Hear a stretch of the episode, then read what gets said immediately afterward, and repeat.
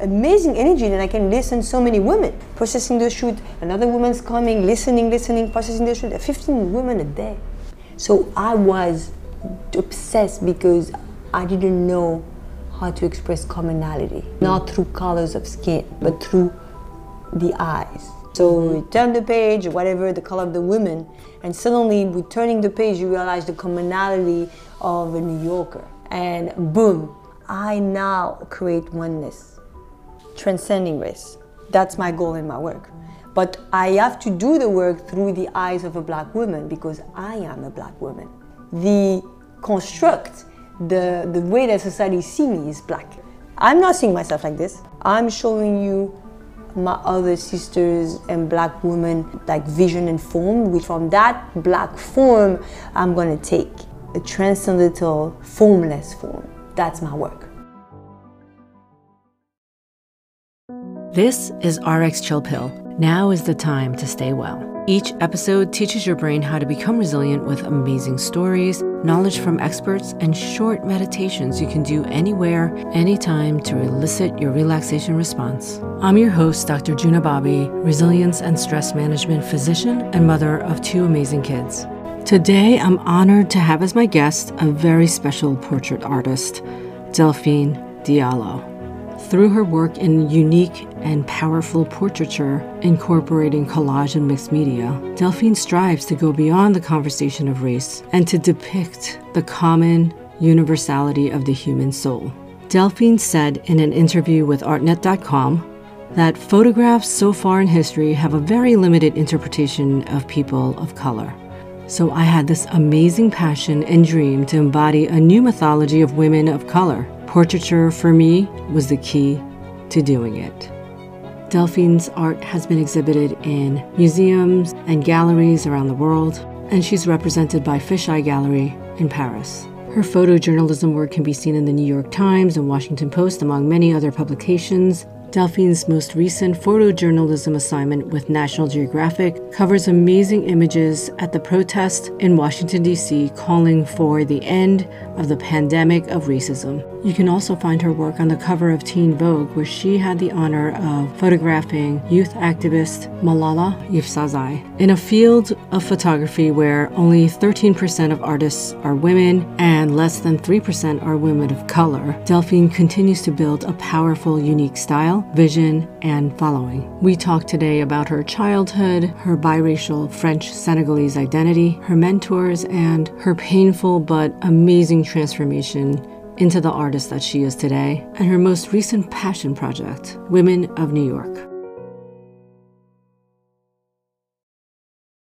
Hey Delphine. Hi. How are you today? I'm good. I am so excited to be here with you. Me too. Delphine's been amazingly creative today, helping me set this all up. It's my second on location interview. So, um, congratulations. Um, Thank you. you. and thank you for your makeshift. Um, I couldn't fit this microphone onto your table mm-hmm. because it's this beautiful carved wood. and after watching me for a little while, she got all these planks and we got it together with a couple of 20 pound dumbbells. I love this about you because you are so creative and imaginative. I mean, I know that's your job, but but at some point it wasn't. That's. Um, I mean, that was me from the beginning. I think of the the beginning of time. Yeah, I mean, I think this is this is my essence. Your essence. Okay. I'm very like I'm very creative. Uh, I, am trying to resolve things through imaginations. I don't understand mathematics, but actually creativity is very mathematic but it's a different way to see things. So I can put things together, but if you talk to me about numbers and equation, I get lost. I just, I just, I think human being can listen the rules, can apply the rules, uh-huh. but doesn't mean they have to follow them. You know, uh, you're already very constrained in a specific order and condition in the rules of a society. It's already a lot of condi- like of rules there. Uh-huh. So if I if I'm not creative in a ruled society, I'd rather go and live in nature you know, because I think it's the only aspect of myself who who can really be honest and open and loving because I have access to something that I don't have to be in competition or being judged. You know, creativity is something real, mm-hmm. like something pure, beautiful. I understand you're not being a rule follower. I mean, rules are great. I'm gonna say I always Yeah. have both sides, right? You have to have rules, or else people. yeah, yeah, yeah. I like- mean, things will fall apart. It's principles, right? Yes. So those principles are, are being acquired because you you are disciplined to understand them and to and to practice them, right? yeah. But at certain point, I felt um, they can't define who you are and what you're doing in life. That's what I'm saying. It's like if I apply them, which is meditation, you know, making space for realizing that we are mortal people and we have to be, be grateful for everything in life. I'm aware of it, right? So the awareness of being able to follow principles in life, there of giving, you know, of giving, of exchanging, of communication, of social behavior, or making sure your friends are okay, your family is okay.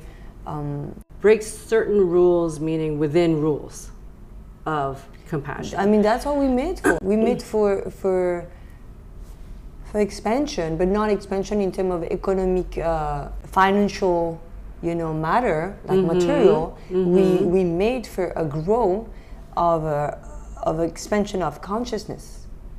You Yeah. know, you, you know what I mean? So it's, Yeah. it's like the material world is one thing, but I felt the Western world specifically is it's focusing and On directly directly inspire kids and to be materialist. But like in, in a very big sense like you know having five kids having four cars um, having three house. What i'm saying it's it's it's it's a lot it's a, it's a rules of society and you don't have to do this. Creativity requires moving past certain rules, Mm-hmm. right? I can totally relate to that. And sometimes I feel bad about myself for not conforming exactly. Oh, it's a, into there's a guilt in me for sure. It's not disappearing. it's like each time I know I'm breaking rules, Let's I am aware example. of it, and I'm. Huh? Let's give an example. For example. example, the decision to be an artist. It's like when I decide to be an artist, I'm like, oh my God, it means I get an agreement with myself and the world and society to not following the rules anymore. The belief system, it's a new machine that you're activating. Mm-hmm. Nobody's believing in you when you say it. When you're becoming an artist. Yeah, nobody. Like it's it's a it's a it's a it's a program who's never been taught to anyone. Even if people go to art school, it's actually it's actually very strange because they create a society who now wants artists from art school. Art school. Yeah, Okay, so so, they- they, want you to have art school training. Yeah, Okay. which is which is kind of crazy because I did school visual art. You went to school of visual Yeah, arts yeah. in New, New York? No, in Paris in 1997 to 1999. Communication visuelle. Okay. Visual communication. Uh huh. So it's more based on graphic design, you know, to be to actually they train you to for you to jump into an industry who needs a visual maker, so graphic designer, special effect artist, video editor. This is that was my training. Which school did you go to in Paris? Académie Charpentier School. Mhm. And of course, they were programming me. Yeah. Do you understand? Like they, like whatever the knowledge was good or wrong, they were programming me to serve their services, the services of the economy, which is uh, the the economy of the advertising, the economy of the music industry, whatever the, the industry needs. So at one point you become serving mm-hmm. again mm-hmm. the wheel of everybody's uh, vision. So, again, it's you like went you to don't. school for mm-hmm. three years for visual arts. Yeah. And you were taught a, a trade, Yeah. basically. So you can go out and get a job in a company. Yeah. And have your nine to. Yeah, nine to five job. Yeah. Yeah. And uh, yeah, so you were working in a, a regular job. yeah. This is in your 20s? Yeah, I was 23. I worked uh, three years in a music production company, and we were doing special effects. I was doing special effects uh, and graphic design for uh, celebrities, like celebrities, musicians. like singers. Uh huh. Yeah, for uh, Universal, Warner, Wagram Company, Sony Music, before the industry fall down. After, of course, the the arrival of the internet and free access to music. You know, all that stuff was before. Uh-huh. That was when the time like musician was used to be make a lot of money selling CD. It was very exciting at the beginning because you get out of school, you're just in a very artistic, you know, surrounding. Everybody's cool. Uh huh. Everybody's cool. I call that like cool. But there is a limit to it. The Yeah. limit, it's really, it's not art. So Okay. I started to ask myself the question is like, why I was so frustrated? And that frustration was coming from my side only. I was the only responsible for not seeing the potential and the and the tremendous gift that creativity gave me than I actually used for others. So you me. felt like you weren't using it. Was it because Yeah. they were asking you to make um, art within the boundaries of what they wanted to sell yeah, yeah, yeah. commercially? Always, always adjusting your, your, your creativity, which was not really yours. They were using your craft. So basically, you So would make something and crafting. they would say, crafting. change this, Yeah. change that. Yes, I was crafting you for have them. to yeah. make it like this. Yes. Okay, so that didn't sit well. Oh, at 29, I, I just I just did a big breakdown where I just realized like that was not me. Like I I, I wake up like probably the 30s. You know, when you arrive to 30s, you just realize it's like, but that's not me. Like what I'm good at, what I'm really good at. And when you and when that happened, when you say breakdown, what do you mean? Uh, 29, 29 years old when I was like between New York and Paris, and I was trying to. I was moving to New York to to actually expand my knowledge to America, but especially to speak English. I speak Spanish as well, and I was working with other production company. I didn't want to be in Paris, so I, I wanted to give my knowledge of graphic design Uh-huh. in New York for other company. And so I- were you freelancing at that point? yeah, I was freelancing and I, I was actually hired for my first visa to an American Latino company. It's called American Latino TV. So I was trained and I trained a month crazy to be able to video edit content for Latino audience TV. It's called it was called American Latino TV. Okay, so you start freelancing And I started freelancing because you just didn't want to be tied down to this job. You yeah. want to explore new yes, things. Yes, yes. Okay, and then speaking of being multilingual, you're. Let's go all the way back. Your parents are from. My mom is French and, and my dad is from Senegal, and I'm born in Paris. My Mm-hmm. both parents now are still together. They're living in Paris. They're still together. Yeah. And is she Spanish? No, my mom. Where did you learn how to speak Spanish? Oh, my ex-boyfriend. I was with a Oh. Colombian Colombian man for like 14 years. So Wow. I speak Colombian. Yeah, That's a long time. I say speak Colombian because it's a different Spanish, you know. You learned it by just being with a with By being in love, uh, Oh. loving the family, listening them talking all the time, and suddenly it just came out of my mouth. Seven years. oh, I'm speaking Spanish. it was beautiful actually because I didn't know when it happened. And same for English. I'm really good at immersive experiences. Actually, I was not good in school. so you didn't learn English in school? I learned English when I moved in America at 29 years old. Wow. Yeah, I That's only speak English for 10 years now. So you just start talking to people. I started to talk to people, yeah. Uh-huh. And I started to listen a lot. And I started to go, go out only with uh, people speaking English. No French people around in New York. no French surrounding at all. Completely immerse myself. So for me, it's the, it's the faster grow. It's immersing myself. Immersion. Yeah, yeah, immersion. Okay. It's like Using all your senses. a very faster tools for me because I am a sponge when it comes to these experiences. I really learn from them. Mm-hmm. I record everything. You know, like it, it looks, it feels like my five senses work at the same level. Yeah. While I'm sitting and in the class, there's only few senses is working. Interesting. So you for school was not great. No, I was bored. You were bored and you were doing that one-dimensional learning. Yeah, I only like history class because the teacher was creatively stimulating when she was telling stories. What did she do? Dress up? No, she was standing up and she was like moving her arms and talking about history or even geography, and she she was very vivid and passionate about uh, a knowledge. And so suddenly, for me, it was very easy to learn from someone who's passionate. So she got your curiosity going. Yeah, because she loved what she did. And she, Yeah. was, she loved what she was doing But she must time. have like created images for you of history.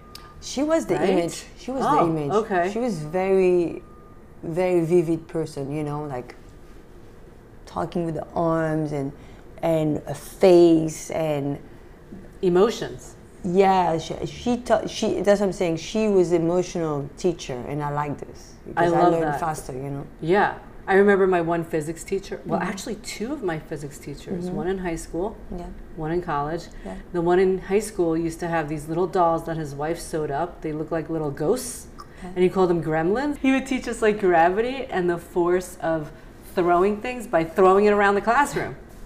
right. We need teachers like this. And then in Yeah, college, I had a guy. He opened. He's my physics teacher. He had um, an ice box, and we're like, "What's he doing with an ice box?" Yeah.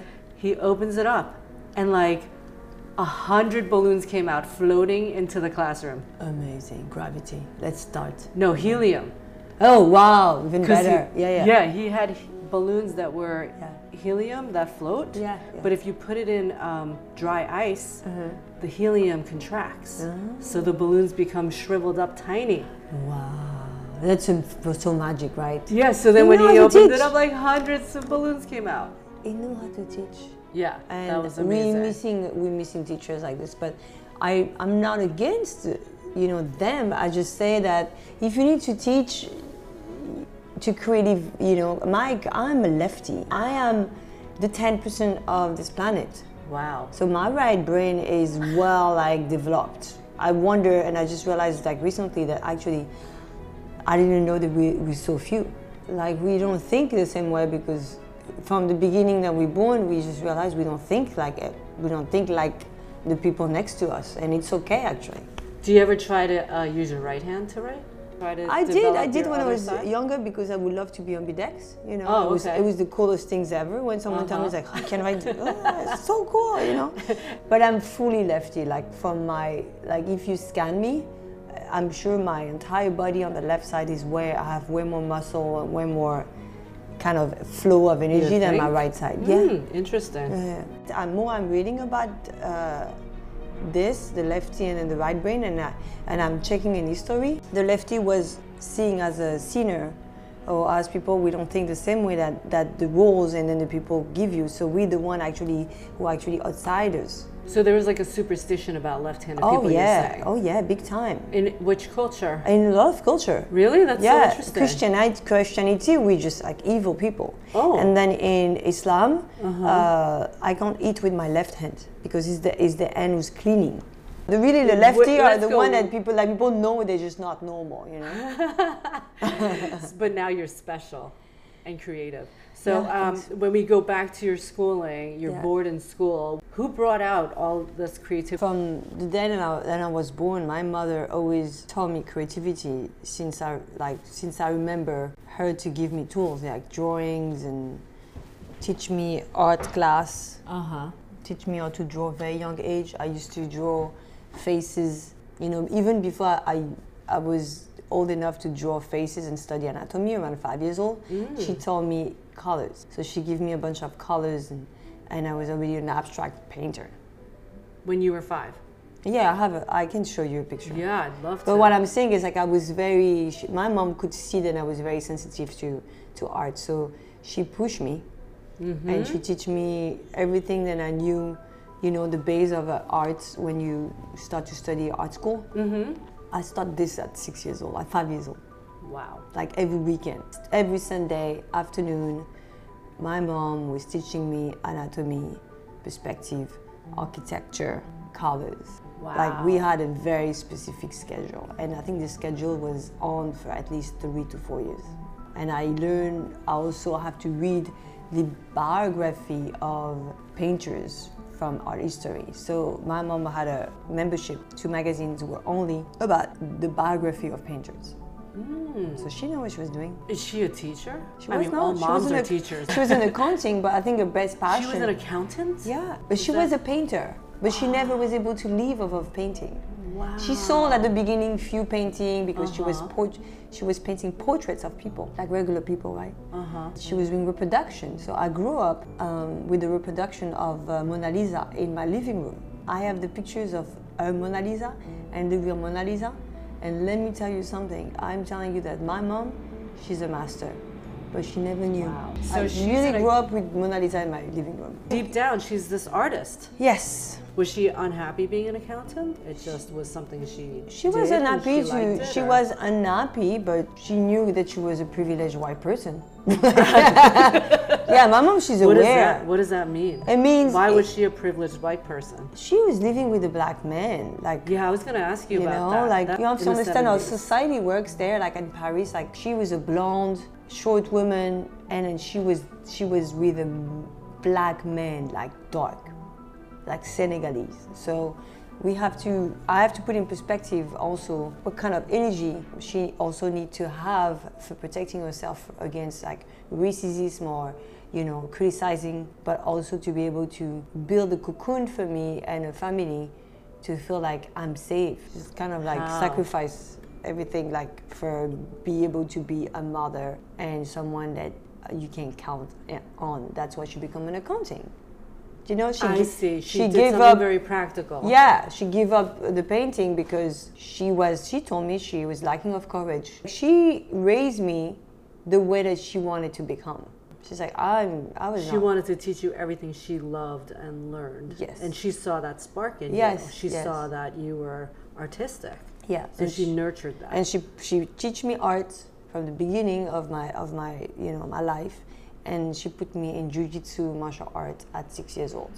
Yeah. was she a martial artist? no, she kind of knew. It's like she just found the she just discipline. knew it's it's so interesting i have to ask her because she always tells me it's like i would never put you to ballet because i don't want you to be weak i oh. don't want you to be a girl because i think she suffered from it she suffer she suffered a lot because she grew up around like five brothers Uh-huh. and they would not pay attention to her so she didn't want me to be a girl she wanted to be like who i am right now actually she creates Strong. me she creates me but i'm i'm uh, But you loved it. yes You're actually not. You weren't like rebelling against no, her. like some actually, it's the, it's the opposite. It's like actually, uh, when some people say, "Oh, you, I'm not yours, and you, this is what you want from me," blah blah blah. You know, like my Uh-huh. mom didn't tell me that be an artist, right? She didn't tell me anything. right.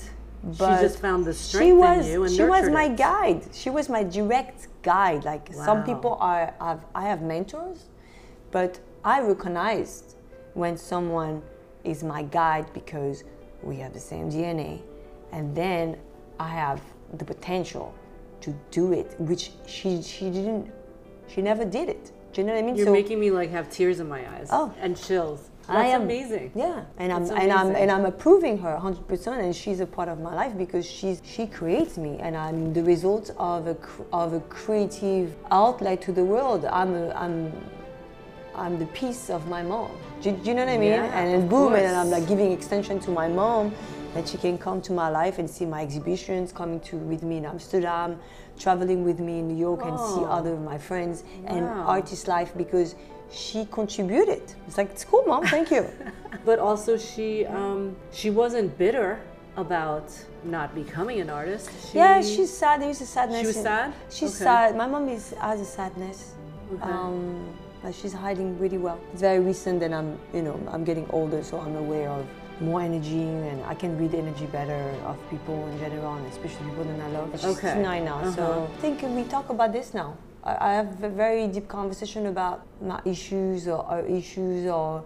Uh, thanks her for supporting a black man. What does she think about that? Was that she won't tough? talk about it you She know won't? yeah Okay. which is kind of crazy it's like it's a time like 70s and 60s it's like this generation of our parents won't talk about their the constraint that society put on them and they Uh-huh. should and me i'm the result of like i need to get out of paris because this country is racist there is no identity you know expression and representation anywhere i need to get out of here But do you feel it's Mm-hmm. less so in the States? America is one of the most advanced country when it comes to civil rights, human rights, and evolution. But it's a mess. But there is a fight. But we That's can see the fight. Do you understand what I mean? There's an industry for Indian people. There's a big industry for Afro American. They fight for civil rights. Their growth between the civil rights movement and now, it's kind of fantastic.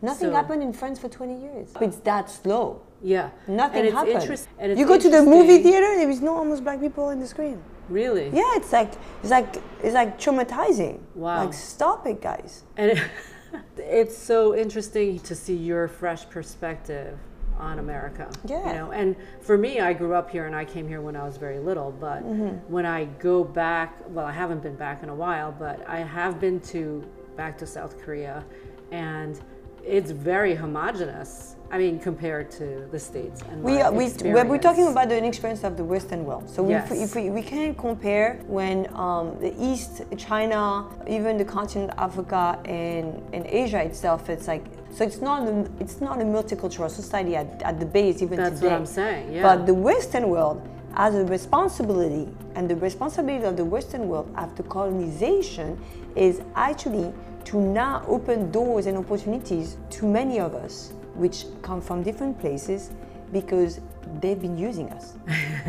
okay? So this is what the Western world is very interesting, is because- from using and carrying so much uh, pain from you know slavery um, and also using you know Chinese people and na- killing Native American and whatever they did uh, at the at the beginning of the century, even for 200 or 400 years, it's like now there is a time for consciousness to grow, and now people are more wealthy. They're not hustling like before. They're not poor like before. And I mean, there is poor, but I'm saying there is a growth in economy right now. So people have a voice. And it's very recent that minority have a voice. So if minority have a voice now, and it can be Chinese people, in, Indian people, you know, Native American, black. Well, I, I see that as a general people situation because if you go to other continents or other countries, mm-hmm. even the difference between being Japanese, Korean, and Chinese would be a huge detriment to you if Yeah, you try yeah. to move into their society, even though the rest of the world sees you the same color or the same. Yeah, but that's why that's why Western world is so Yeah. important because it's it's, it's like it's like it's like actually he's the access who actually can reach the level of oneness into the hope so. acceptance and the forgiveness I of every so. ev- of everybody's scenes or or everybody choice of religion. This is the time. This is the 21st century. That's so been, that, that's, why I'm in way. America. Yeah, right? and That's that's not- been the way that we everybody's seen America. For 30 or, or like wherever is the fight because it's very ugly but also very amazing. Uh-huh. I am I'm telling you I will never be able to do that even one second in France. Okay? I just want people to understand that Europe doesn't Oh. have an economy at all for Uh-huh. people of color.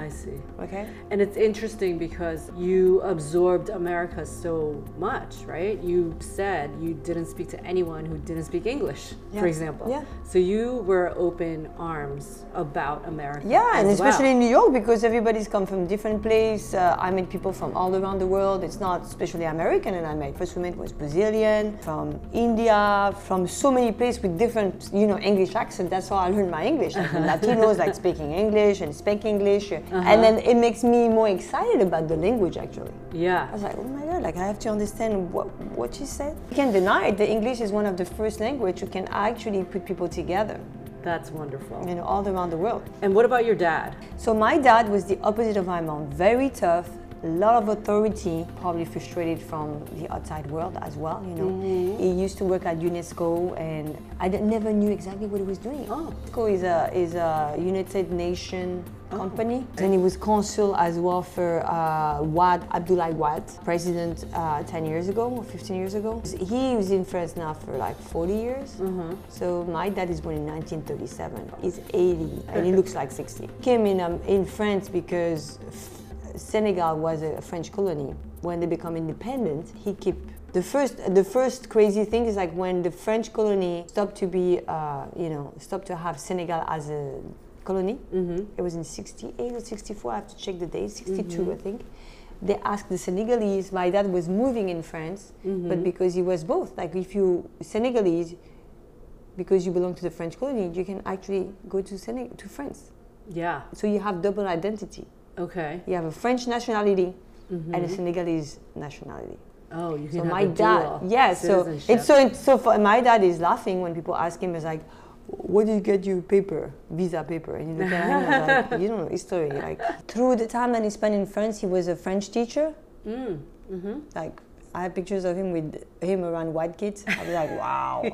well, you're white also. Yeah, but, but what I'm saying is like Yeah. he was like he was really dark, teaching class to six years old kids, white, all in a very kind of small province uh, outside of Paris. You know, Where, so where did you grow up? it's called Beauvais. You know, he struggled. He he was a teacher, and then he couldn't find a job after. He had to work for the same things that the MTA, the subway. Uh-huh. You know, and then after he ended up to be working at the United Nations, which is Wow, amazing That's amazing. at the office job, an office job for 10 years. And then he couldn't find a job for 10 years after that. That was a very tough time for my parents Uh-huh. because my mom has to handle everything. So French people are a little bit racist in the fact that they have jokes of black people, they have joke about Chinese. In the 80s, there was very kind of like trendy to Mm-hmm. talk like this. And actually, that was not being seen as racist. Mhm, So my dad, normal. Yes. so my dad uh, was not actually didn't want to be around of that energy, and now I understand why he was not around the white family of my mom. I see. Are That's why you, was- do you know them? Yeah, So you're. I grew you up like in the summer. Yeah, yeah. I grew up in the summer vacation. We go to the summer house um, at the beach in the west of France. So So they didn't like disown your mom or anything like that. no, but it was complex. So my dad didn't want to be around them. Sure. Okay. What about your Senegalese side? I discovered them later. At 23, I started to travel there, and then I now I keep traveling for the last 10 years every year. So I'm really connected with my family in Senegal, and they, they really, I really, they really understand me. Like Okay. it's true, my family uh, in France, I, ex- except few cousins that I really get along with because they're kind of crazy like me. they travel. Mm-hmm. What do you mean by crazy like me? Well, they you? travel. They travel. We we have. So you're like a nomad. I don't judge uh, any kind of like race, and Uh-huh. I'm not criticizing and judge anybody because they're different from me. Whether And- it's age yeah. or race. so when you get or- older, you realize people does that on daily basis. We in New York, so we don't realize it, Okay. but most of, of the world does. Uh huh. If they see people who doesn't follow the rules. Mm-hmm. Do you understand? We're lucky to be in New York still. And you, you in um, just by being who you are, French and Senegalese didn't follow the rules. Yeah, like really, like from the beginning, yeah, Mm-hmm. because nobody really could figure out who I was anyway. So if they see my white blonde mom with blue eyes coming, they Oh, would dismiss they that was my mom. They're like, "That's Oh. not your mom." When you're kids, that kids are me. Yeah. How did you feel when that happened? Oh, I felt even more lucky. I was like, Oh. like, oh, they can't even imagine that I have a blonde mom. so I was like five or six, and I really was like, I knew I was so special because my mom was blonde and my dad was black. Oh, so you felt very special. Oh yeah, always. So did you ever get angry though? No, I got both. What do you want, guys? What do you want to criticize? That's amazing. I got both in me. I was just listening to um, how I built this with Guy Raz. It's about entrepreneurs, and he was he was interviewing the founder of LaFleur, which is a Mm-hmm. women's clothing company, and she's half Japanese and half white. Grew up in Japan, where people, you know, were very yeah, prejudiced yeah, against her. yeah, yeah. And her mom would say to her, "No, you're not half and half. You're double. You're double." that's how. I, that's how I, I always felt like. I always felt like very special. No- like no one told me. You know, That's awesome. the, from the beginning because my mom was like so gorgeous and my dad was so gorgeous. Oh. My two parents were like. That's why you're so gorgeous. Like my two parents were gorgeous, so I was like so happy. I'm like, mhm. you know what I mean? so you're in the gorgeous bubble. Yeah. Like that. My dad had amazing taste. Sharp. Huh? Sharp always dresser. suits, suits Wow. every day, I love 365 days a year. Even today, it suits every day. I don't know how he's doing, but I think it's because of his of his condition. He needs to prove himself that, and then after he becomes an habit, it's like he won't go as a black man outside without a suit. So you have to be extra. Yes, You have to have extra. but I understand now completely. Uh-huh. I don't I don't feel like it's it's like just funny. It's like that was his that was his weapon of acknowledging your your worth. your power. Yeah, so I, I always felt like when I'm gonna have a little bit more money, I'm gonna have my uh, three pieces suits as well, like my. Yeah, I like this. I love suits. It's a good way to just like clean up. Anyway, going back to Mm-hmm. your guide. So we know your mom is this amazing guide. Oh yeah, And what about mentors? I heard you speak a So little my bit mom, about mentors. yeah, my mom is my guide, but she had not, she didn't have the strength to teach me. Right, that was she was missing. The, the, the, the- What do was you mean strength? Like academic strength is like strength? courage. Yeah, activation of like courage, force, and and no fear. Okay. So- you're, I feel like you're fearless. Yeah, but I didn't get this from my mom, right? Okay. I get this from. I mean, the, my dad is kind of like this too.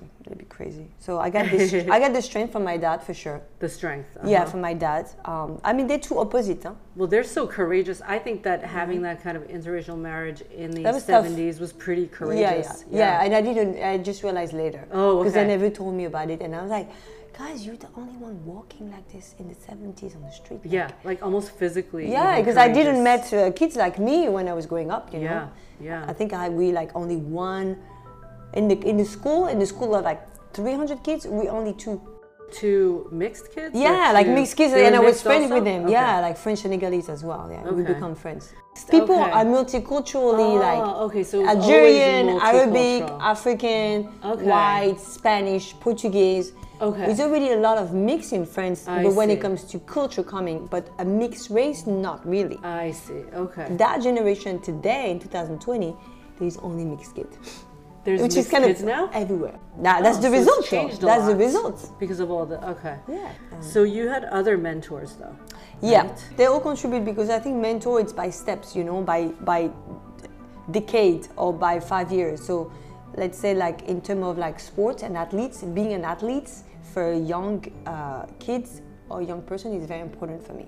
Like if I have to teach to any kids like they're bored or whatever, it's like stop your computer, like go and train, uh, train, like Train. practice, practice, repetition.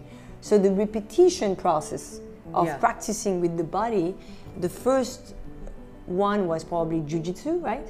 And I got an amazing uh, woman teacher, a French woman, Okay. and she was a badass. And she was my first teacher for three years. But then my really good one, and I think she teach me a lot, and she was really tough on her on uh, on us, was my volleyball teacher. Okay. Like from like 11 years old to uh, 14, 15. She was not joking.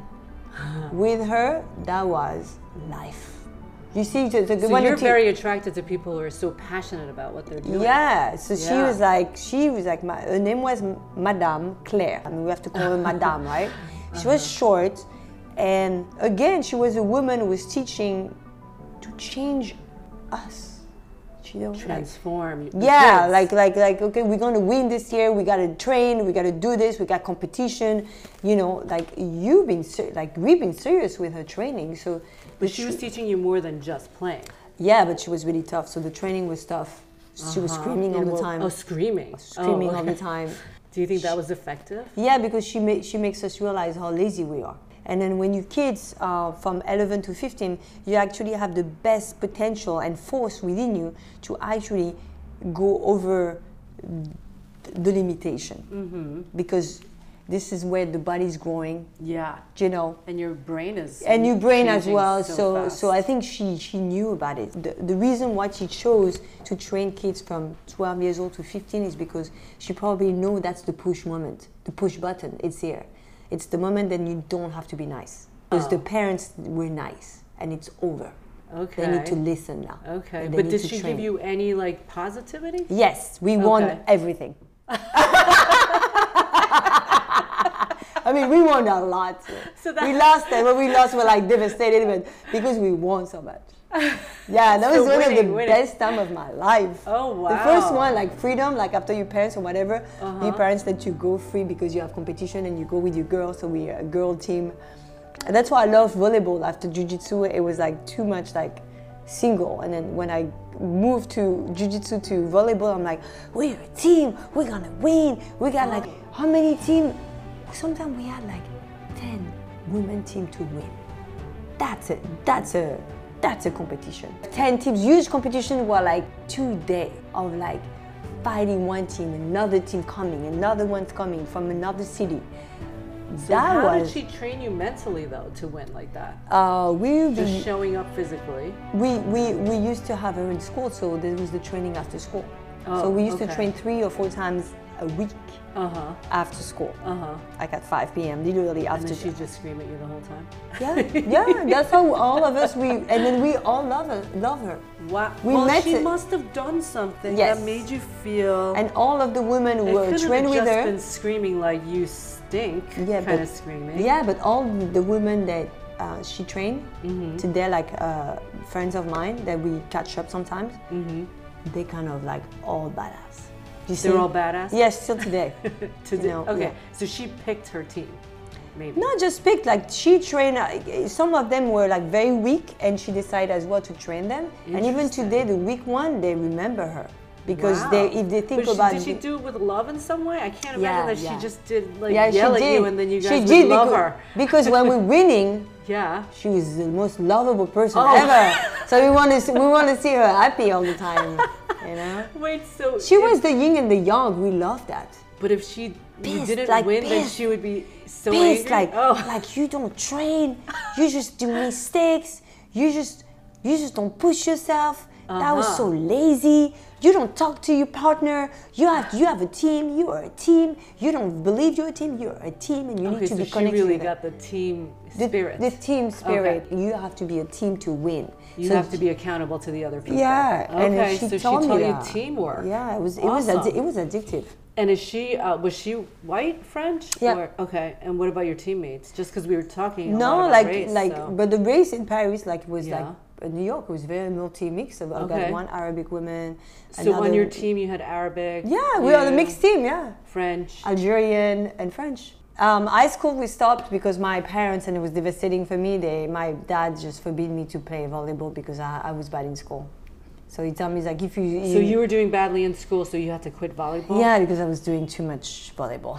I stopped, you know, like training anything for like from 16 to 23. Like it was kind of like sad, you know. You stopped because your school was suffering. So you No, like I had to stop because my parents say you need to work, like stop like doing sports, you know. And in France, it's not like in, in America, they don't believe in you in sports.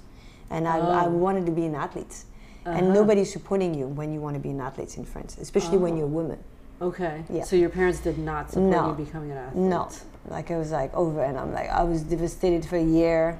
I started to I started to smoke cigarettes at 16, Oh. but I stopped because that was not me. You know, I was trying to be like everyone else, and then I just realized it's like this smells bad. It's like, and I stopped from a day another day because it's like it was not me. Uh huh. Um, Yeah, 15 to like 18. 18, yeah. So you had to study, Yeah, to so stop, you could yeah. go on to higher level schooling. yeah, Right. but I didn't. I You didn't. didn't? I didn't because I failed the bachelor. I failed. Oh. The bachelor Because they have a different system. Yeah, super tough. It's super Yeah. tough because I have a coefficient of German. I was doing German for nine years, Mm-hmm. and this coefficient was so high that it just makes me like fail. So you were studying German? Yeah. So you speak German too? Pick No. I understand words, but because I didn't like the way that they teach me, nothing's actually memorizing, so I don't know nothing about German language. Wow. Yeah, that's how, Wow. that's why that's how school was bad to me. So I wonder if you'd get. Imagine all those hours. It's really kind of language is a very tricky, you know. Like I don't learn sitting listening someone. You failed the bachelor, so that means you'd have to go to the, the trade school? Is that. No, it you- means this is where my mom saved me again. I, I because in in uh, it's not like in America, okay. Um, you have a university in France, but they're free. Yeah. Like we don't pay that's for. amazing. By the way, we don't pay for school in France. That's amazing. So my mom was like, I was like, my mom was like, mom, I was like, I don't, I don't want to do it again. Like, and I was crying. I remember one day I cried, and the good thing with me when I cry, it's only one day. like I'm like this, right? I'm I'm sad, and it's Yeah. like 20, uh, 24 hour, And, that's and then. Yo, what's going on? But You it's know? intense. It's intense. It's intense, but Okay. it's but it's Fine. actually it's out. So it's a good it's a good outlet. Uh-huh. And my mom tell me uh, saved me again, and she said, "Listen, you're not made for university anyway because you don't want to be in class anymore and Yeah. be taught those those classes who doesn't really kind of like kind of like interesting you. What what about the school of visual arts?" And I'm like, "But like, it's private school, right? It's like." Uh huh. You have to And I'm like, no, but I didn't even know about it. My mom was able to check Uh huh. to to bring me to a, a school and to tell me that I have to to ask me to bring all my uh, work of drawings that I did for years. Wow. And guess Okay. what happened? What? I jumped one class. You got advanced Yeah. to the next level. Of course. Wow. And my mom was agreed, like. Delphine, I'm paying the first year, Mm-hmm. and you figured out to pay the second year. So I work in a restaurant on the weekends while I was doing, I was entering the school of visual arts. Wow. So you paid for yourself too. Yeah. Amazing. Uh-huh. Amazing. So it was the best choice that she did for me because I really love school art. It was really good. I like for the first time I was like focusing. So you knew that this was for you. Yeah, definitely. Okay. So um, coming back to art now, you made a big leap from having a great job by all Mm-hmm. intents and purposes, right? You were meeting cool people, you were getting a paycheck, Yeah. I mean, and you were traveling, Yeah. right? But then you decide, this is not for me. This is, I need to be an artist. How did that happen? Uh, broken heart. 16 to 31 is actually not healthy. That's a really, yeah, Yeah. from your teen years all yeah, the way to yeah, adulthood. yeah. Growing up. Was he your same age? Like wait, two years difference. Oh, so similar. Yeah, Okay. you know, we kind of That's grew up together, you know. So the separation was like the hardest things that I ever Wow. had in my life, you know. Yeah, I so, can imagine. So then I had no other choice to question everything. So I So you were questioned suffering, and then it came suffering, out of big time, yeah, Yeah. big time. And then I didn't understand. Like the first time, and I I experienced this because even me, I was Uh-huh. like, what happened to me? Why I can't eat? Like literally, like I was. It was not me. Uh-huh. I can't eat. I can't think. I can't sleep. It it was, you know what I mean? It's weird. It's like it's not me. You've never had that. Yeah. No, it's not my nature. Yeah. So when I processed the, And you had stability for so long. I mean, with your parents. yeah, yeah, yeah, yeah, yeah And then yeah. with this guy. yeah, yeah, yeah, Right. Yeah, So yeah. it was brand new to you. I was protected for a long time. That's what I mean. Like you were protected. Yeah, like I was like, oh, I got lucky until like 29, and then suddenly my world just sh- like shivering because I become an adult and I have to become a woman. And, and at On 29. I was like, oh my God, this is frightening right now. And was that in New York at that point? No. Right? That was, yeah, in New York. In New York, Because I moved with him and uh, we end up here actually. Uh huh. Who got you through that time? Myself. Awesome. So I just realized it's like it was the first time in my life that I have to be accountable for myself. Uh huh. And I talked to my mom and I went, Mom, I'm sorry, but I have to disconnect and isolate myself a little bit from every connection from the past.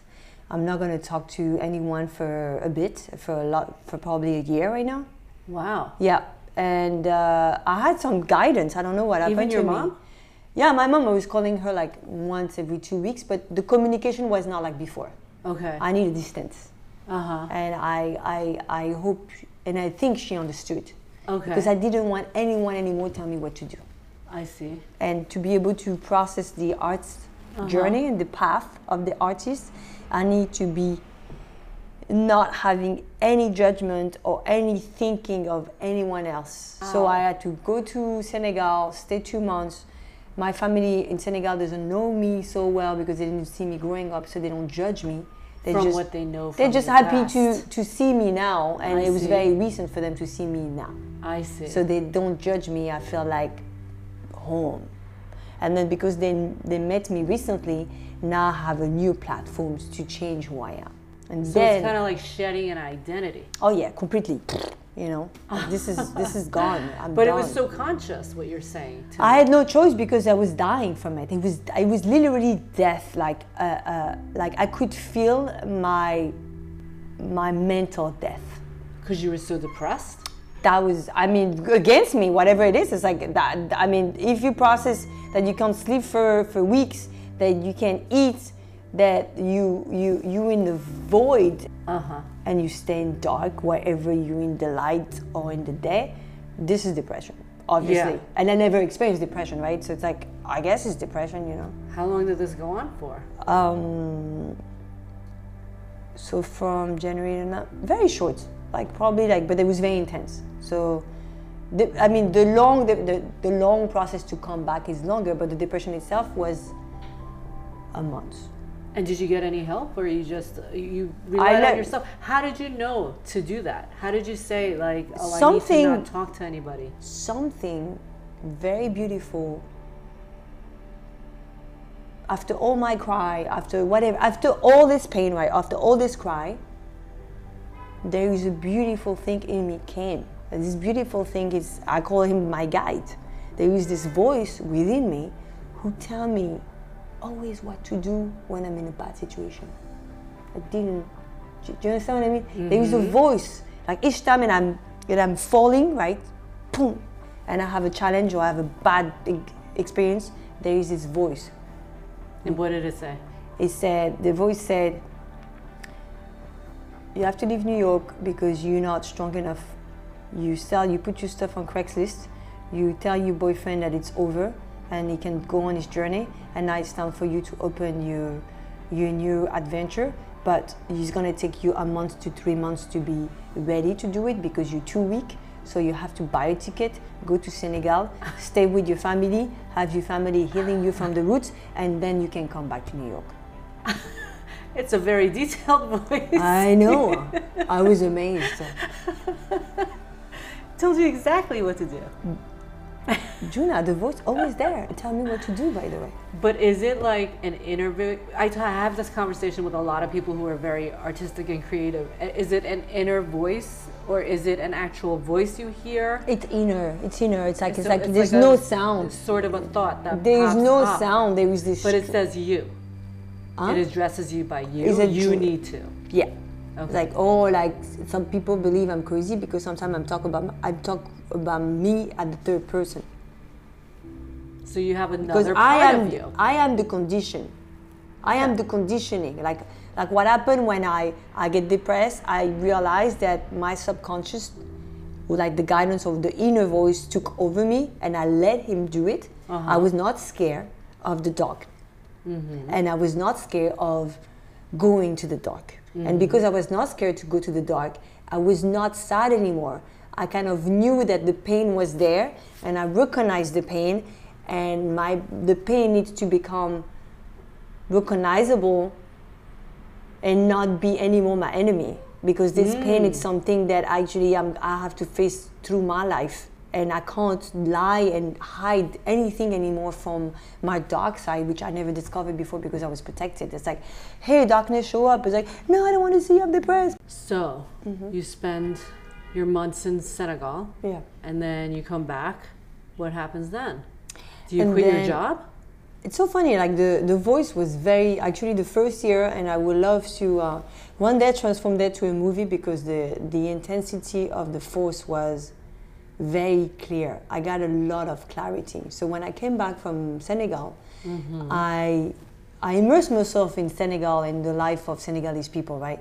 So when i moved back to new york uh, a month after just after the winter when I m- arrived to New York, New York was for me the most fantastic, fantastic city in the world because New York gave me the opportunity to breathe, to be completely brand new because nobody knew me.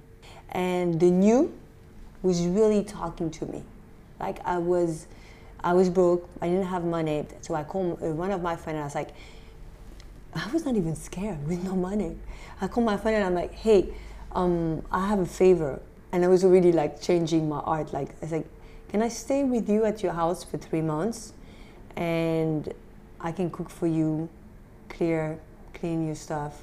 And um, I need three months to gain weight because I was very skinny. Uh-huh. You know, I was not healthy. So I Uh-huh. could not find a job. Like, it was not working this way. So I need to get back to my shape Uh-huh. and be strong enough to start a new a new life. Uh-huh. So she said yes. So I stayed three months to a house, and for those three months, I processed an amazing and fantastic change of my subconscious and change of my belief and worth and wisdom or futuristic vision of like, oh, I have to project myself. So I had three months. I give myself three months to project. And what were you doing day to day? Exactly right. I was on my own, mm-hmm. and I was I was, didn't have money to pay for a metro card, and I was asking my mom to only send me hundred dollars a week mm-hmm. for food, mm-hmm. and that's what she was doing, and that trained me to actually do and create, I mean, and expand in the creative walking. So the creative walking becomes an habit for me for three months where each time I will walk somewhere into the city, it can be 25 blocks, 20 blocks, wherever I go to the city in Manhattan. I will stay in Manhattan, but I will, I will own the city. the city will become my city. So the fact that you're walking in so many different places, Upper East Side, Upper West Side, um, So you just started walking yeah, like Forrest Gump. yeah. I mean, kind of like Yeah. like for, for days. When I was coming back, it was, it was Were no you just observing? Yes. So I was in a, in a meditation state and in a, in a, an observing state, three to four hours there. That I had. This is the only thing that I can do. Walk. What were you observing? People, things, Yeah, places, yeah. just visually and That was so vivid. That was so beautiful. People were beautiful. Life was beautiful. New Yorker actually kind of amazing species. So you have this sort of curiosity about Yeah. people. yeah, Is it about only people? Because you're a portrait artist now. yeah, yeah. Is it mostly about people or everything in the city? I mean, of course, really like the, the expansion of my, my work as a portraitist is expanding to nature itself. Uh-huh. you know? So the port what portraits is such an obsession is because through history and through portraiture we can read emotions. We can read energy. We can we can scan and value the worth and the craft of an artist. And understanding the way that society was working and functioning because of the way that the artist is witnessing society. That's why artists is so important for societies because it gives another another underst- another understanding who's actually not made by anyone else. Then It's like an interpretation. yeah, but an interpretation with more with more spiritual spirituality into it. You know, like when Mich- Michelangelo and all those uh, commissioned painter. I mean, those painters were amazing, and they were commissioned by the church. Uh-huh. This society will commission artists for showing spirituality into public space. We don't do that anymore. So when you were walking around, what was your purpose? Did you have one, or I did had the to find my purpose. That's what you say. So well, so that's what it was telling you to do. Just keep ah, walking. Yes. So what happened after days and days of walking for hours? What happened? Then the voice, I mean, this year was amazing because the voice was very amazing. Every single thing that the voice told me was functioning. okay. So after those walk and stuff, I said, okay, now you, you, you, you gain way too good. Now it's time for you to find a job to be able to start to be an artist. And you can find a job in a company, in a production company, because they are a vampire. And most of those companies, they will like steal your energy again. Your energy, it's your money. You're a millionaire right now, but you can see it because you don't have the, the money average. But your energy right now, doesn't worth you to waste time anymore into production company. So find a way that your body is gonna serve you to give you that tips and that money cash. Then you can have three to four days free and do exactly what you need to do and what exactly what, need, what I'm gonna tell you to do. So, your uh, a job, consciousness yeah. was telling you that you shouldn't go back into like the Oh, yeah. nine to five. No. Sucked your energy. It's an amazing uh, courage Yeah. for, for me, not just for me, that voice is like actually, you are not going back. Can The- go back to the- career anytime, by the way. Just like the the safe life, kind of like the routine yes, life, yes. right? Okay. I got it all. I got the, the boyfriend, I got the car, Yeah. I got the scooter. Okay, so now your voice is telling you to become an artist, spend your energy. Yeah. Did it say what you were gonna create, or you always knew you're a visual artist? No, I, like, I didn't know. So the, my life at this point became magic. You've worked with major people, Shepard Fairey, Chris Rock, Swizz Chris Beatz. Rock, Malala. I work with you uh, just took yeah, pictures of her. like Chris Rock was um, that portrait you took of him Yeah. is extraordinary. thank you. I have to say because I mean I've obviously seen a lot of pictures of him, but I, I've never seen that particular. and I mean, did the creative amazing. direction, which means he let me do it. Because I was like, "Can I suggest you something?" And I just took my. The smoke was actually uh, the incense. Uh huh. It was incense. It was wasn't incense. Exactly. Exactly. I People believe see. it because it's healing process. He was screaming ashe or whatever to save the world, and that was incense. And people believe he was smoking weed and it was hot. That's what vision does. So in the training, in the guidance training, was like, well, the only way you can be a good photographer is to know people. Mm-hmm. And so that's why I think restaurant will be the best place for you to know people, to study them. Uh huh. So we're gonna play a role, and I Oh. did play the role. What was the role? I was Delphine the waitress. Hi. That's not me. The best waitress. No, that was the worst waitress when it comes to just serve the right food because I never learned about the food it is. I was the worst waitress. I used to always think, what do they want from me? They want me to serve them? Yeah. Like, oh yeah, wait. Yeah, Yeah, I'm a yeah, waitress. Yeah, yeah, yeah, me too. Terrible. Like, what's up? Terrible. Like, really? And they're like, ha, ha, ha. I heard in the other interview you were saying like you had to wait on hungry people and they're like the most interesting. yeah, They're, hungry, they're right? horrible people. Horrible when mm, hungry. hungry, hangry. They're like even like this. and look at you like you're turning left, you're turning right. They're like. So did you enjoy the the waitressing? I mean, that was enough. Like the process was very important for me to grow as a as a photographer today, for sure. Yeah. Yeah. What part of it would you say? The Just part of it, observing? the observing, like, and then I had so much fun. I had so much fun. Like the girls that I was working with, the that was a free time in my life. Like I didn't really. I was not putting pressure on me. I didn't want to get married. I want to have kids. I just, I was like, I was like, this is my free year. If I want to be mm. waitress because I want to become an artist, let's have fun. The let go of this year was amazing because even if I have to go back today and I, and I thanks the restaurant and I think whatever happened to me to this life, it brought me back to life itself. No more office job, only people, conversations, social life, social living, going out, having fun, uh, not judging anyone. You uh-huh. know, I had new rules, and those uh-huh. new rules were setting, you know, setting up to my new being as a Delphine. Like I didn't know who I was, so hmm. why am I going to get so hard on myself? I just started. I'm a baby. So the the birth of a new era or the new being was very. It was an amazing emotion. But you felt good though. Yeah. Did you ever have any self doubt?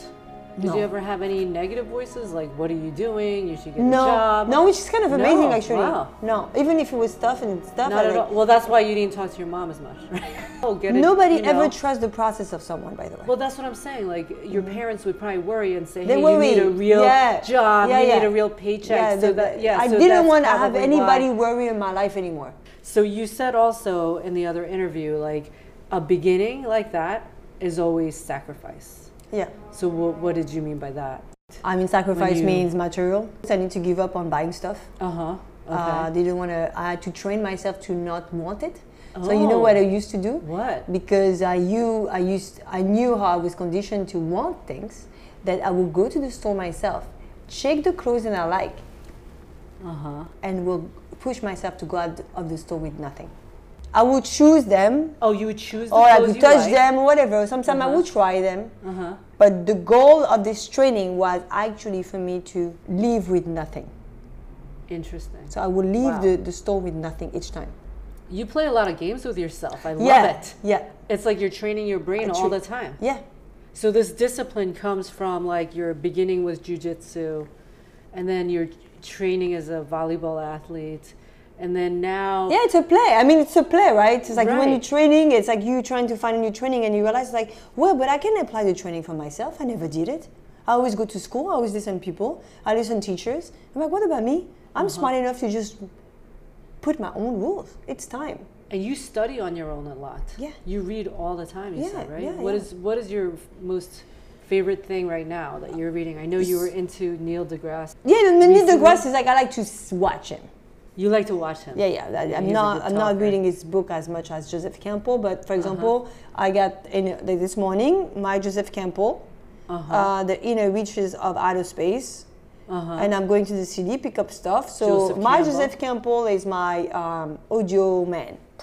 I go with him anywhere, and But I'm you studying. study on your own. Yeah. All the time. Because? I realize it's like it's so crazy that we've been we've not been taught that we have the tools and the energy and the potential to study exactly what we love to study. Mm-hmm. And then the study is not a bad thing, in which I believe it was a bad thing because I didn't like that what people teach me, oh.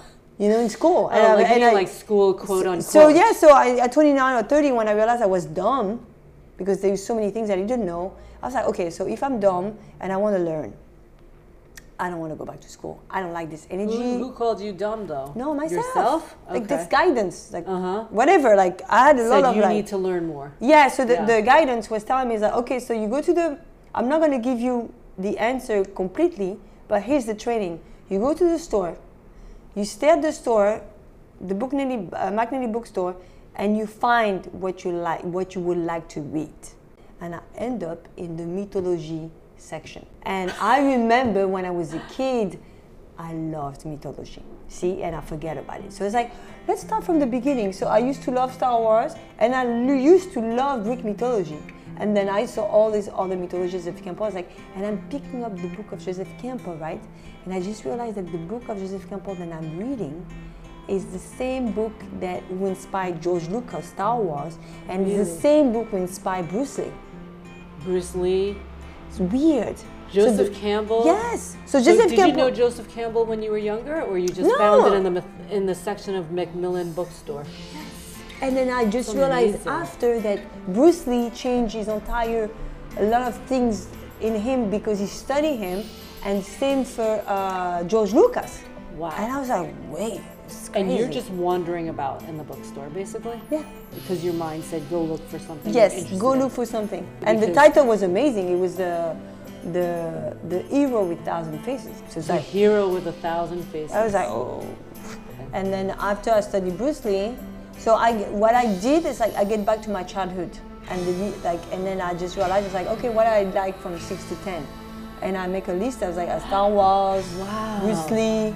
I was fan of Bruce Lee, and I just realized like all those people that I really love, they all have something very common. They have the vital force. Joseph Campbell Yeah. influenced both these people. And how Yeah. did you learn about Bruce Lee from all your martial arts? martial art called me because it's like, hey, if you want to be an artist, there is no other way, my friend. You have to go back You to need to go back Yeah. because of the discipline. Yes, I don't fit the New York non-discipline aspect. You mean the partying? and Yeah, I, the d- I'm- I don't need I don't Okay. need all of that. Yeah, the I- materialism. I'm okay. Yeah, I'm okay. Okay. Like I'm French. Like I, I'm not born like as an American, like needing like needing stuff all the time. Needing to like- renovate things all the time. Like I cook, you know, like yeah, read books. Uh, simple things. you know Nice. but um, the nightlife and the and the wanted and the greed of people always want to being seen so let's go. So Joseph Campbell, you start reading him. yeah this is crazy what happened because this is how i learned english and literally his words were like so good to me So that I was learned- drinking his words, and that's why I learn English faster. Is because I love reading Joseph Campbell books. I think Joseph Campbell words and writing is actually really good writing for someone who wants to learn English. They flow. He- He's using words. He wrote books for the world. I love this story. So, what are the three things that you have to ground yourself? Like, what are your daily disciplines that you have to do? Like, So the problem with an artist's life, I can't have a regular schedule. you can't. No, because if I have regular schedule, I'm not motivated anymore. I That's see. why I'm an artist. I see. Because I can change my reality and I can change the way that I'm dealing with daily life.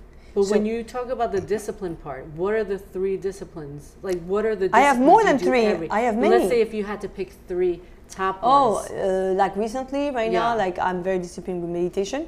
meditation. Yeah, What every kind of meditation do you do? So I'm doing uh, like this application help me.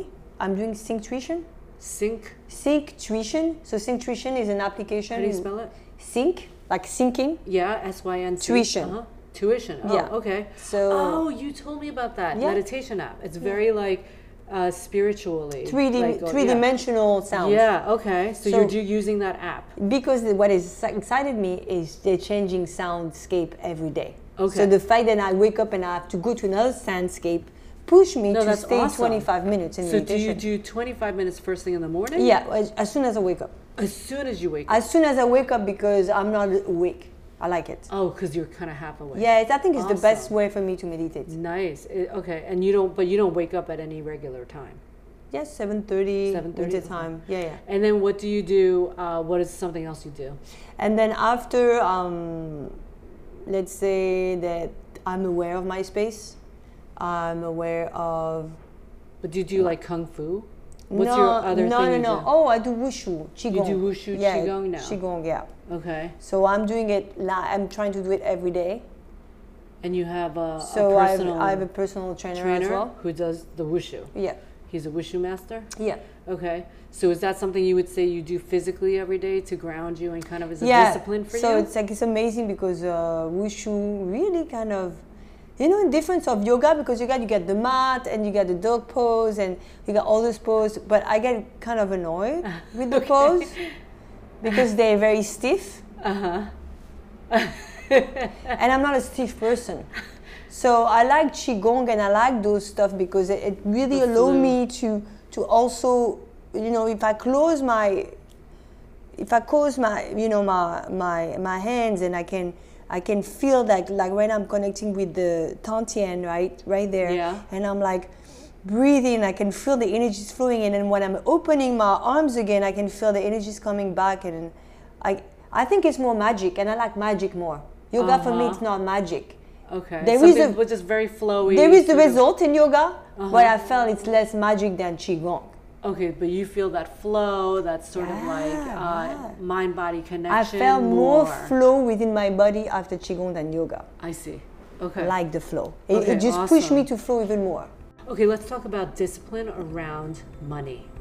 Yeah. I love talking to women about money and even especially artists Mm-hmm, Yeah. and like people who are entrepreneurs or just are in charge of themselves Yeah. because as you mentioned you started out with 0 Mm-hmm. Did you have to have a different attitude towards money to start making money and to start having a discipline around that? This is a very hard question because it, I mean it relates on your relationship with money and how much you're gonna believe in yourself if you don't know. I never know when I'm making money. I never know when I make money Mm-hmm. or how much I can make money. Like I never know. Like through the years, you tell me it's like, did you expect this kind of money? I'm like, not really. Like this is coming to me, but it's it's like the magic of like the art. It's like the production brought you opportunities. So instead of like thinking as a strategy marketing and business person only, you you have to be creative. So the creative creative have always a space where unexpected things can happen and you have to let an unexpected event come to you and to be able to do that you have to be very flexible so through the years i can create backup I can create a flow of energy. So the only way I'm not stressed anymore is when I felt like if I have, I give you an example, mm-hmm. which I had before because I was scared of not not having for a while. So I was, but it, was kind of anxious stress about money. So mm-hmm. it didn't make me feel good during the day. Mm-hmm. So now what I do, I'm taking more risk to make the money flows. I receive money, right? And then I'm gonna put money on the side here, here, here, here, and then I'm gonna spend the 10%. Mm-hmm. And each time that the money is coming, I have an agreement with myself that this money is going to be placed or spent, and 50% is going to be kept. And before, I was never doing this. So now you have a system. And now the system, actually, I realize it works way better than when I was not doing it because I make more money. Mm-hmm. Because I am now in my manifestation energy, Or manifestation. manifestation. the manifestation, like I'm thinking about money completely differently, like a friend, like a friend. not like an enemy or not like something that is like it's not going to come to me. You're selling art. Yeah. So that's so different from Yeah. putting a price on like a meal. Like everybody has. Yeah, you know, price this could be ten tag, dollars a for a price tag. sandwich. Yeah, yeah, a price tag. But artists, it's so different. the the rules is like you need to find people who their job is to sell your work. Okay, so you have an agent. I have an agent Mm-hmm. and I have a gallery and they're selling my work. They're going to exhibition. They're going to fair. They're showing the work at the public art. Mm-hmm. This is what it's my business strategy this year. I got more did- outlets You gave up that control now to people who do that for a because they for know you. what. I, yeah, because Yes. they know that they can make uh, money from it. Okay, so you're having help. Yes, in that. it's very recent, awesome. and I have way more help than Well, before. congratulations. Yeah. Mm-hmm. That's amazing. I wanted to ask you really quickly about that Shepard Fairey Yeah. piece you did, and now you're mentoring this kid in the piece. Mm-hmm. Yeah. Tell me a little bit about him. I mean, in And this mentoring pic- young kids Menelik, on this picture, he was 13 years old, Uh huh. and uh, I'm also mentoring the twins. His sisters were like three years younger than him. They're your nieces and nephews. Yeah, I mean, they they're my, you know, I'm Blood? the, I big, no, Oh, they're not your blood. No, they're oh, not my you always blood. called them your nieces. So because they your call me aunties. I'm officially their aunties Okay. because I'm helping the kids, so they call me aunties now. So you're a mentor now Yes, you to know. these young children. And for them, I'm I am the inspirational, but as well the the person who give them access to money. You know, Uh-huh. like the fact that I photograph them, they're able to be in an agency, they're able to Oh. has hire by agency. After this uh, Shepard Fairey, um, Menelik was able to fly to China for doing a campaign for Nike. It was in a campaign and stuff, so he was able to see the potential of a visualization. I see. Um, so today, like he's 15 and he's getting older, so he knows that he has a power, but he doesn't know what it is. So that's But you why love now. kids. I I, know you do. Yeah, because I'm I'm I'm as well. It's like they, I've, I'm studying qigong, uh, specifically uh, a certain qigong called uh, Falun Dafa. It's a very specific qigong and it's been forbidden by China by, Oh yes. for many years. Yes, I've heard of it. But there is one one aspect that this person's talk is, is very interesting is he's talking about the primordial infant in you. Uh huh. So when you're awakening, when you when you start to wake up, when you start to you know be awake to consciousness and be you know your third eye is open and then and then and then your world that now is completely changing perspective because you're starting to wake up. This is this is actually the state of an of a child. So you back again Yeah. to a child mind Uh-huh. where everything the is beginner's possible. mind. Yes, so that's why I love kids. Is because everything's they- I am there. Bec- I am there, and and by the way, they can see I'm there with them. Mm-hmm. I have the same brain. When I see a kid, it's like I know his potential. It's like, oh my So god, wait, man, like yes, it's amazing. Mm-hmm. potential. You mentioned that. That was so eloquent and beautiful when you said that about mentors in that other interview that I Mm. listened to. You said a mentor is somebody who sees your potential. Yes, And and yes, uh, like and then you, push and then see, and then the fact that even you don't, you can see it. He recognized it, so it means he already saw you in the future. It's kind of amazing. He saw you in the future. He projects. Uh, let's say Peter Beard, like the mentor, my mentor for photography. your photographer. mentor Peter Beard, Yeah, who is a mhm. famous photographer. Yeah, yeah, yeah. And he saw your potential. He saw it. Like, and at the time, I realized I thought it was crazy. I was like, why he told me all that?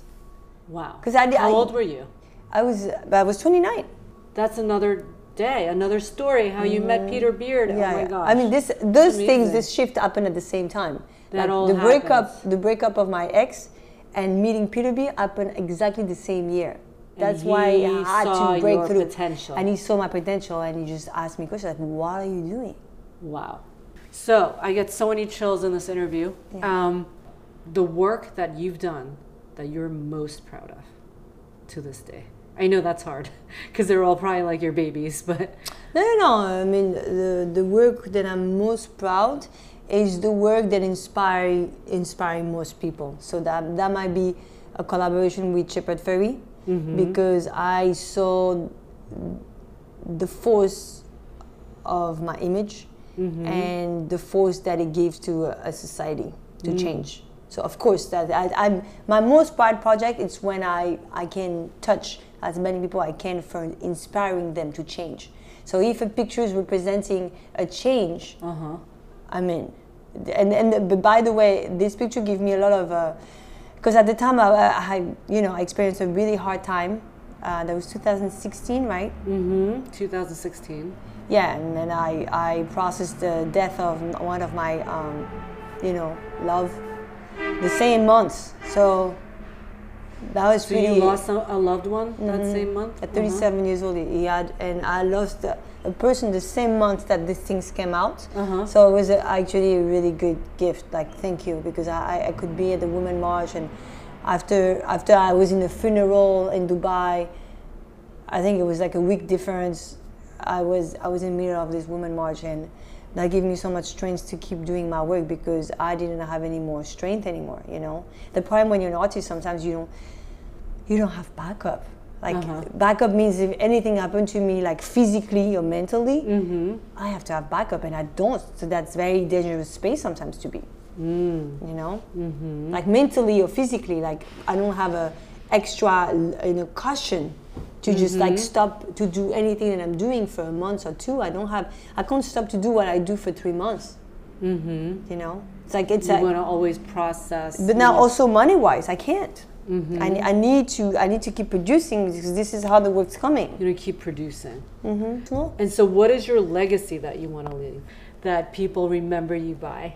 you know, whatever I experience as a woman and my shift and my change of consciousness and I experience into my lifetime in space, like it's the expansion and the growth and the potential of a woman vision that I, I, I want to inspire the most people to see that they've been conditioned by society very deep and it's very strong. Mm. And we need an entire army of women right now start to be awake. You know, I'm one of them. Uh-huh. I feel like I'm one of the awake one, but I'm one of the probably the first one of my generation who's awake, right? But the generation from the 30s and 20 right now are way more awake and faster. Menelik proved me, the twins proved me, your daughter proved me. Like I was not like this. So my legacy is based on vision. Uh-huh. I'm a visionary. Uh-huh. I can visualize oneness, togetherness, collective consciousness. Uh-huh. That's why I can visualize. Uh-huh. And through my work, hopefully in books and publishing in the next 10 or 15 years, people will buy the book for the legacy of someone finally as a photographer who are seeing the inner beauty of a human being. And that's what I want my work to be remember, not just I'm a great photographer, you know. Like That's this beautiful. is a tool. This is a tool. This is like, hey, I want to talk to the shaman, or I want to talk to people who have the spirituality and the, and the gift of vision that people like hide them and, and, and treat them bad because they're like they're like fake people, right? So actually, they're the real people. They're people like for centuries they had visions and helped the kids and helped the parents, and they didn't need a therapy. The therapist was the visionary as a shaman. And then, and then this society completely destroyed the vision of every single human being. It doesn't matter the color, by the way. So they don't want us to talk about this issue. They want they now they just want to talk about gender, race, and color. But I am talking about something after that. That's the big topic. And the big topic, it's like we need to realize we lost a vision because society is really trying to direct us in one vision of a capitalist world who work and function this way in terms of consuming, economy, exchanging, and giving. And this is completely wrong. You know, so in my work, the visioner, uh-huh. I will give this understanding into the divine feminine energy. So my work is a representation of the divine feminine form right? of of just humanness of, of humanness, yeah, of the oneness, the vision of the divine. Yeah. And you just did this amazing work, Women of New York. Yeah. Right. So I did this project because I feel uh, frustrated after with the people, the dimension and it could reach uh, stop pretty quickly. Uh-huh. Because there was just a moment in history and it just, it just did that, right? It's like, open the flower and the flower did that. Uh-huh. And then nothing happened after. And what I just realized is like, oh, because my expansion has to be different and there's something that I didn't understand. So I just realized is that what in my work is not enough and what I have to change in my work to be a better photographer or better visioner. It's to allow women to come to me and not anymore choosing women like a man. Like I'm choosing you because I like your face. I'm choosing you because you like the industry of modeling. So you didn't choosing. want to choose the women. You no. wanted them to come to you. Yeah. So you, did you put out an ad? Yes. I mean Instagram works like I got like 140 uh, answers. So they just like came to your door. Yeah. You had no requirements. No. Only and so they approached you and you didn't yeah. refuse anyone. No. You just took everybody yes. in and took photos of them. I was obsessed. Amazing. I was obsessed. Amazing. Because the process of allowing people to serve them. I was in the service of women. So I was giving my service to women. I was bringing them here. There was food. There was like, I was bro. I was. I spent all my money on this project, and I still didn't find a book publishing for it. But the book it's different because I have to be patient, right? But the project itself is finished, and I remember I was like, I had this amazing energy, that I can listen so many women Mm. I was listening, listening, processing the shoot. Another woman's coming, listening, listening, processing the shoot. 15 women a day. Wow. So, and then suddenly I wake up and the guide or the, the voice say, you have to stop. yeah, it's not it's too enough, much, it's, it's enough. enough. And then what happened is what I processed was amazing is because when I put the pictures together, Uh huh. there is as black as white women together, which is kind of amazing. The numbers was kind of like 50 50. What about Asians?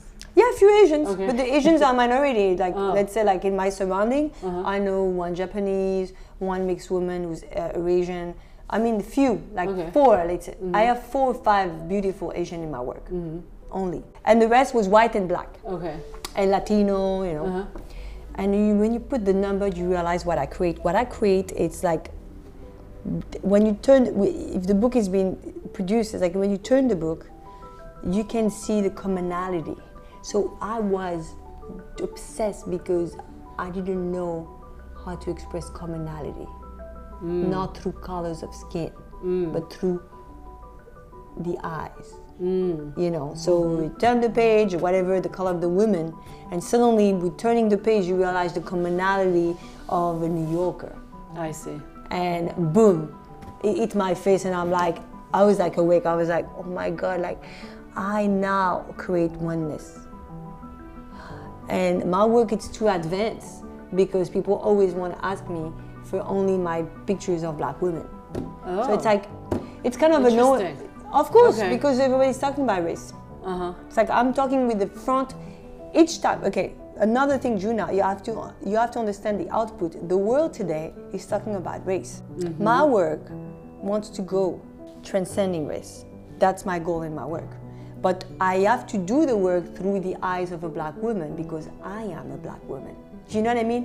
I'm not talking just about race. So you're black I am and a black. French. Yeah, White. but yeah, but the construct, the the way that society see me is black. I see. Do you understand? I mean, Yeah. it doesn't matter. I'm not seeing myself like this, No. but this is what I have in front of me. So the the tree, the, the vision point, the vision that I'm taking is like, you see me as a black woman. I'm showing you my other sisters and black women on like vision and form, which I am, and then from that black form, I'm gonna take a transcendental, subliminal, formless form. That's my work. Beautiful. Do you know? But it's, I mean, it's not finished right now. Thank you. Too much work. I stay here and I'm like, oh, that's too much work. It's never finished. yeah, right? right? Yeah. Thank you. You're amazing. Thank you. That's Delphine. And uh, of course, we talked longer than uh, we meant to, and I'm I'm so grateful for your time. You're welcome. I'm so glad you listen because Oh I don't have this conversation a lot, you know. Okay, love you. Love you too. In the show notes below, you can find links to Delphine's work, or you can go to her website, delphinediallo.com, where you can find limited prints for sale, get in touch with her for private commission work, and purchase her work through her agents. Thank you for listening. Please subscribe, download episodes, and share with anyone who could use extra resilience right now. If you found this episode helpful to you, please leave a review. Go to mindbodyspace.com where you'll find online courses, all of these interviews and meditations organized into separate pages. If you have questions or interview suggestions, email us at info at mindbodyspace.com. Stay well, stay strong, and wishing all of you and your loved ones health, happiness, and hope.